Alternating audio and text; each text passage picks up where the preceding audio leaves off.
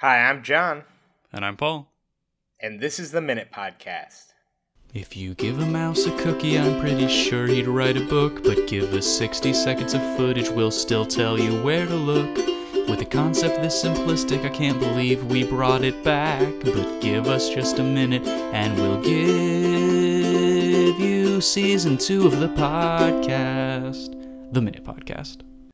Well, great. Thanks for joining us for another episode. As you probably know by now, the Minute Podcast is a bi weekly conversation between John and myself where we discuss either a randomly selected or a listener submitted minute of content. John, what are we looking at today? Uh, today we are watching the movie Two Night Stand at minute 70, or that's one hour and 10 minutes. in, uh, this is a movie from 2014, but it feels somehow a decade older. It really does. And this was a submission by MinuteBot, so thanks, MinuteBot, for pulling that Thank for you, us. MinuteBot. Yeah, uh, before we jump into the episode, John, I guess I should let you know that this week's episode is brought to you by Ritual Vitamins. At Ritual, they know the hardest part of taking vitamins is getting in the habit, so they've developed a two part process to help make it easier for you to remember to take them. First, they ship you a box with their custom blend of vitamins, minerals, heavy metals, and parabens every week to be taken daily. I mean, that's great. 2nd mm-hmm. you fill out their online survey and they'll customize the ideal ritual for you to go along with your vitamins. Is your best weekly ritual a goat sacrifice, scrying on your enemies daily, or summoning Barbatos, Duke of Hell, once a month? They'll help you figure that out so you don't have to. So go to ritualvitamins.com slash minute for a 10% discount off your first order today. Very convenient.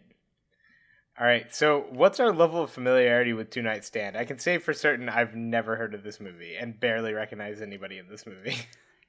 Same. I feel like this probably played in theaters. mm, sure, why not? Somewhere. I'm sure it has touched a silver screen. And that's all I got. All right. Yep. So, quick intro to the scene then, since we have nothing else to go off of. We Mhm. Open on a man in bed asking a woman to communicate, and she doesn't seem very happy about it. Then it's a hard cut to a woman in bed who appears sick, whose two roommates appear to be kicking her out of the apartment. Yeah. So, we've got a script read. I don't know why that was difficult for me to say, but it's the first time I've ever done this, so I'm nervous, okay? You know, John, I think if we try it together, we can probably get through. Yeah, I think so too. So, I'm going to play Daisy and Faiza. And then I'll play Fraud and um, Cedric. Let's begin. Communicate. what happened to you? Door close. Tell her. Talk to her. Megan, Faiza has something she wants to tell you. Okay, listen, normally I'd wait to bring this up until after you've recovered a bit, but Cedric and I sort of enjoyed having the place to ourselves the past couple nights. We did. And I wasn't sure that we would, because I'm used to you being always, uh, always being there, you know, like nonstop, all the time. But um, baby, help me out, please.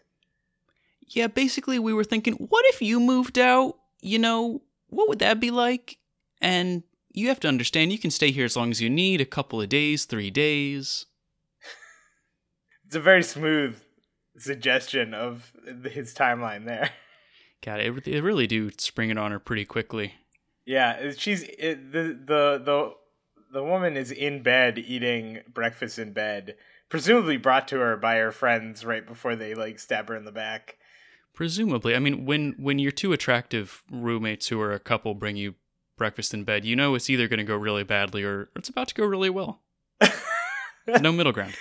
Nope, no middle ground. All right, so the first guy that we see uh looks kind of like like imagine if like Fred Savage was like elongated on a taffy machine a little bit. hmm Uh and well that's what I say, but he does look a little bit like Fred Savage. He does, but not not quite as savage. More like a uh, a Fred refined. Yeah, Fred refined. Uh, yeah, he does look a bit more polished than a Fred Savage. Yeah, let's see, John. The the first scene that we have here is really just five words between Fraud and Daisy. I'm calling him Mhm. Fraud instead of Fred, of course.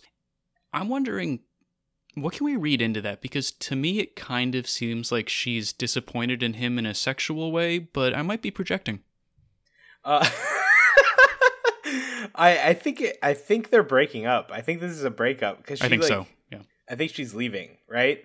Like he's in bed, she's leaving. I think they broke up. Can we talk Uh, about his bed is- for a second? Uh, yes. Uh, you into the reclaimed shabby chic look, Paul? He, I'm not, but he really is. The blue He really is. match the blue wall, and Yeah, there's industrial shelving everywhere. I mean, it's very gross.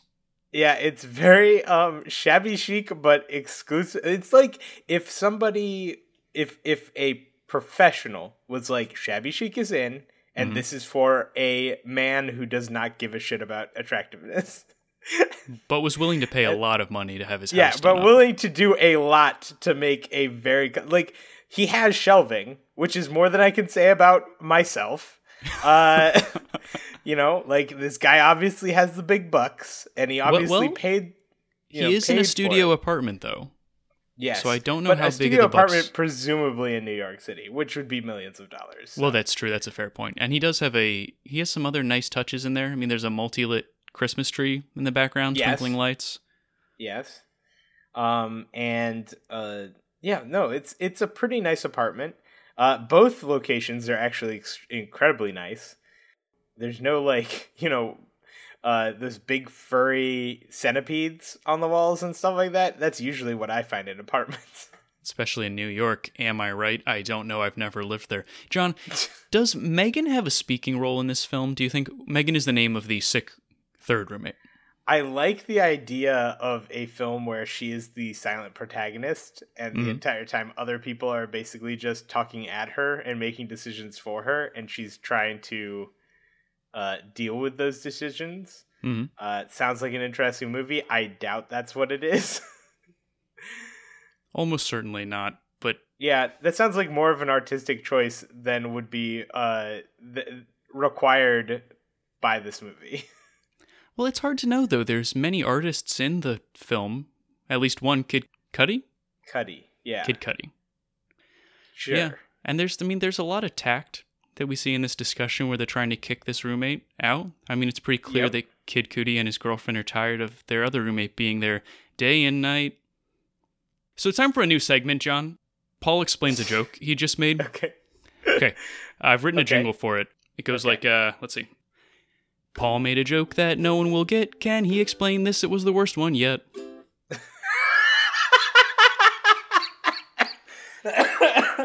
Mm. So, um, when I said that Kid Cudi was tired of this third roommate being there day and night, it's Mhm. because one of his earlier hits was called Day and Night. Oh, There's actually Oh, nothing I- else to it. I got that by context. Well, that's the end of this segment, John. Let's get back to the movie. All right, so I do want to talk about these two characters because they ha- they are wearing some shirts. Okay, Mm, mhm. the oh, what was it? It was uh, Faiza, Faiza, Faiza. Pfizer, Uh, yeah. sh- she is wearing a shirt in like a handwritten script that says "Always in Love," which feels like it it emphasizes maybe. And uh, tell me, Paul, if I'm looking too far into this movie with like a 6.4 on Metacritic or something. Mhm, that- I- but it does feel like they're emphasizing that maybe she's a little bit flighty and maybe she's sacrificing a friendship that she really values for Oh. a more impermanent uh, dating situation. So my, my interpretation of the shirt, John, was a little bit different. Based on Mhm. the ultra wide neck that it has, I thought Yes. mostly they were trying to draw attention to her clavicles. okay, yes, well, it certainly helps with that. Although her hair covers up a bit too much, if I say so. But uh, the uh, and then uh, Kid Cudi here, he's wearing a silver Patron shirt, which just makes him look like a douche in this film. It really Uh, makes it, it. It looks like an expensive shirt, the kind of thing that you probably pay like seventy dollars for, and it just says Patron on it. exactly my point. uh, it's like I like drinking enough to wear a shirt that says it, but also I like drinking enough that I'm going to pay sixty dollars for this shirt that says it. Or I wonder if it's the kind of shirt that comes with like your Patron party pack. Oh, that's true. Great. So now he looks tacky, not just not like not just a douche, but a tacky douche. Well, Um, and I'm freeze framed on the most douchey looking face possible. I, am not saying that this actor is a douche. I'm saying his character is a douche, by the way. Well, that's probably true. They are they are kicking this roommate out with not a lot of notice. John, if Yeah. you if you had to wear one of those two shirts around for the day, which would you choose? Uh, probably the silver patron shirt because I'd much rather look like a douche than show off uh, my shoulders. I guess. It's a Then safer again, choice. I I have a feeling I could actually fit inside the always in love shirt. probably could not fit inside of his slim fit. Uh, what medium, small? It could be a large or extra large. He, he's a little bit cut. You never know. I mean, he is cut, but I, I think he's. I think he's. I don't. I don't think he's particularly tall. Uh, but also her apartment is beautiful. It's got this mustard wallpaper, not wallpaper, paint on the walls. Mhm. Uh, you know, nice shelving. She's got some sweaters on the doors. You know, apartment stuff. It's a nice place. Yeah, lots of natural light. Tons of natural light. Even though I'm assuming this is New York. Well, they maybe they live out in the um outer It- boroughs. I do have to admit, not every movie takes place in New York, but every movie I think of takes place in New York. Or Chicago or occasionally DC. It's like the big three. Uh, how much you want to bet this is L.A.? I'm oh, it's almost certainly LA. Yeah. Yeah, yeah, yeah. I'm betting this is L.A. Just because it's not the first thing that we thought of, it's definitely L.A. now. Yeah. John, wh- what do you think happened to Megan? Um, I think Megan uh came down with the uh the SARS virus. Ooh. and has been in bed for a week trying to recover from it. And now that she's able to take down solid food, her roommates are going to kick her out. So what we're positing then is that while Megan was in the hospital for a couple of days, um, what what did the Faiza and Cedric were just having a lot of fun in the apartment? Yeah. Or yeah. yep. Hmm. How about Well- you, Paul? What do you think happened to Megan? Uh, I I think it's probably something kind of similar. Maybe she actually just um, fell and hit her head and was in a coma for two nights. This seems to be a comedy, maybe. So it's possible that you know, funny head Funny trauma. coma. Yeah, funny, good funny coma. Mm-hmm. And she's lost the ability to speak when she came back. Yep. Ooh. Whoa, that's not in my theories, but should have been. Yeah. It should have been. All right. So who wants to go first with the theory? Should I go first? You have yours solidified. So do you want me to go first? I think you went first last time, so why don't I just do it? Oh, okay. Then you can go. Okay. I'll allow it. Good, good. So I think this is what they call a romantic comedy, Okay. in which Interesting concept. Mhm, mhm. in which Fred or Fraud or whatever that character's name is, the first guy, realizes he's really not as savage as he used to be when he and his girlfriend break up. She moves Mhm. out at the same time that Cedric and Pfizer are kicking out their third roommate because they realize they're too old to have roommates or you know whatever the case is. Mhm. Megan and Fred then end up moving in together in Fred's place out of necessity because who could afford it? Yeah. And they realize that what they were really looking for this whole time was just uh, right in right in front of them in their same friend group. Soundtrack by Kid Cudi. Very nice. All right. It's a very That normal like- movie. Sounds like a good 6.4. um so uh my thoughts are similar. Uh, except uh, I'd like to think that my interpretation is a little bit more predictive of our, our Hmm. current society. okay. I think that while while she was over at uh, while uh, Megan was over at Fraud's house, Mhm. Uh, the CDC put down a command for social distancing and quarantining.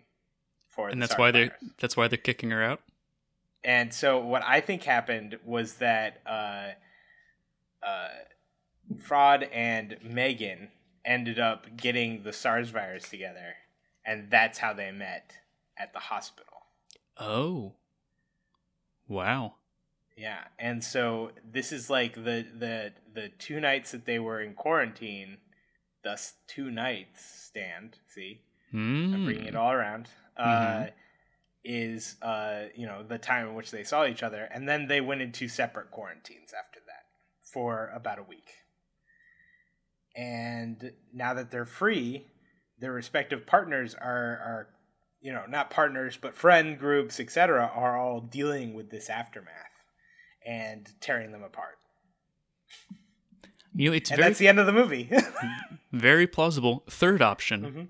Take what I said, where Fred and Megan have to move in together, but they both bring their shared furniture and they have two nightstands oh for both sides of the bed, and there's just there's just no room there, and that that's what tears them apart in the end. nice. Mm, that's perfect paul. Especially since his nightstand probably looks like shit probably literally looks like something he found on the street and painted blue But it's also probably welded to the wall or something industrial. yes yes industrial it's got bolts in it Hmm, what a guy. Yeah. K'Nex pieces all over it. oh wait, no, no, it's not K'Nex. What are the metal ones? Uh erector sets. Erector sets. Yep. Yep. It's got erector sets all over it. All right, John. Well, can we recommend either this actual movie, which, as you've said, appears to have a pretty mediocre Metacritic score, or either of the movies we've talked about? No, this looks pretty miserable. It, it doesn't look great. I bet the soundtrack's pretty good. I think the soundtrack's probably pretty Kid Cudi heavy, and that's probably all right. yeah, I, I gotta be honest.